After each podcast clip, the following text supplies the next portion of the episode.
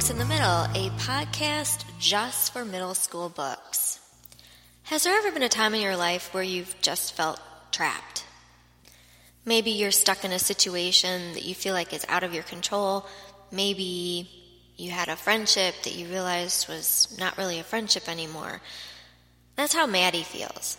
Maddie feels trapped. Trapped in her life, trapped in her situation. She feels like there's no way out for her.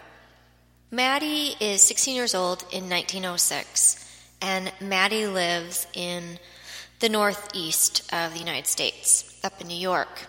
Maddie's mom is gone, and she is left with a bunch of younger siblings that she feels obligated to take care of.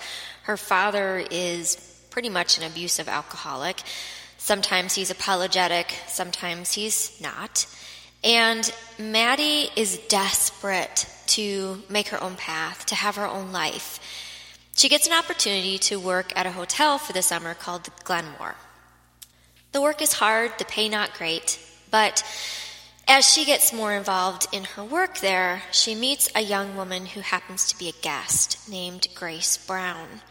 And right away, Maddie feels a bit of a kinship to Grace because she doesn't seem to really be fitting in on this supposed wonderful vacation that she's taking with a young gentleman.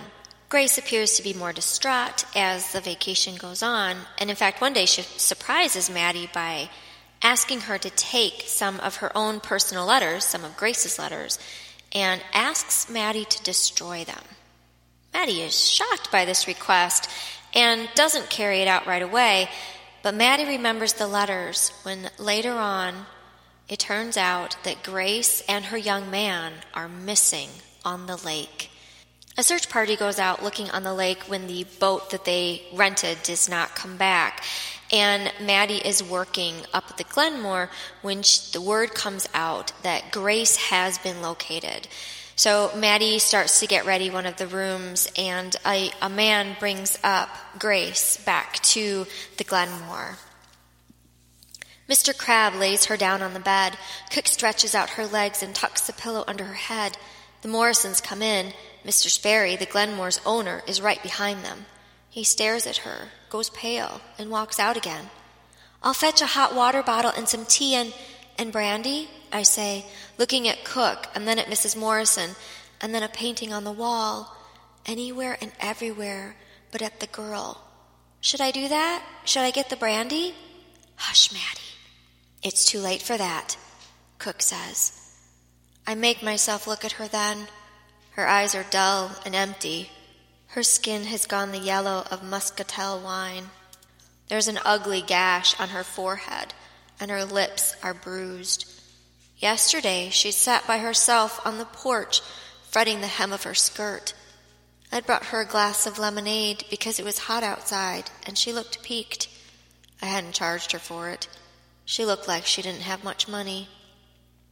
Behind me, Cook badgers Mr. Crab. What about the man she was with, Carl Graham? No sign of him, he says. Not yes, leastwise. We got the boat. They tipped it all right, in South Bay. I'll have to get a hold of the family, Mrs. Morrison says. They're in Albany. No, that's only the man, Graham, Cook says. The girl lived in South Otselic. I looked in the register. Mrs. Morrison nods. I'll ring the operator, see if she can connect me with the store there, or a hotel, or someone who can get a message to the family. What on earth will I say? Oh dear, oh dear, her poor, poor mother. She presses a handkerchief to her eyes and hurries from the room. She'll be making another call before the day is out, Cook says. Ask me people who can't swim have no business on a lake. Too confident, that fellow, Mr. Morrison says. I asked him if he could handle a skiff, and he told me yes. Only a darn fool from the city could tip a boat on a calm day. He says more, but I don't hear him. It feels like there are iron bands around my chest. I close my eyes and try to breathe deeply, but it only makes things worse. Behind my eyes, I see a packet of letters tied with a pale blue ribbon, letters that are upstairs under my mattress, letters that I promised to burn. I can see the address on the top one Chester Gillette, 17 and a half Main Street, Cortland, New York. Cook fusses me away from the body.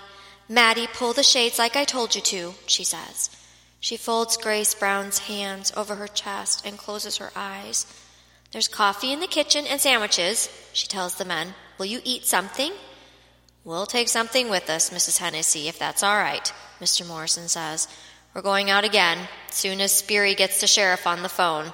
He's calling Martin's, too. Tell him to keep an eye out. And the Higsbys and the other camps, just in case Graham made it to the shore and got lost in the woods. His name's not Carl Graham. It's Chester. Chester Gillette. The words burst out of me before I can stop them. How do you know that, Maddie? Cook asks. They are all looking at me now. As the search widens for the young man, and Maddie goes through the letters that Grace Brown left her to burn, Maddie begins to realize that this was no accident. This book, A Northern Light by Jennifer Donnelly, is actually based on a real case that did happen in 1906.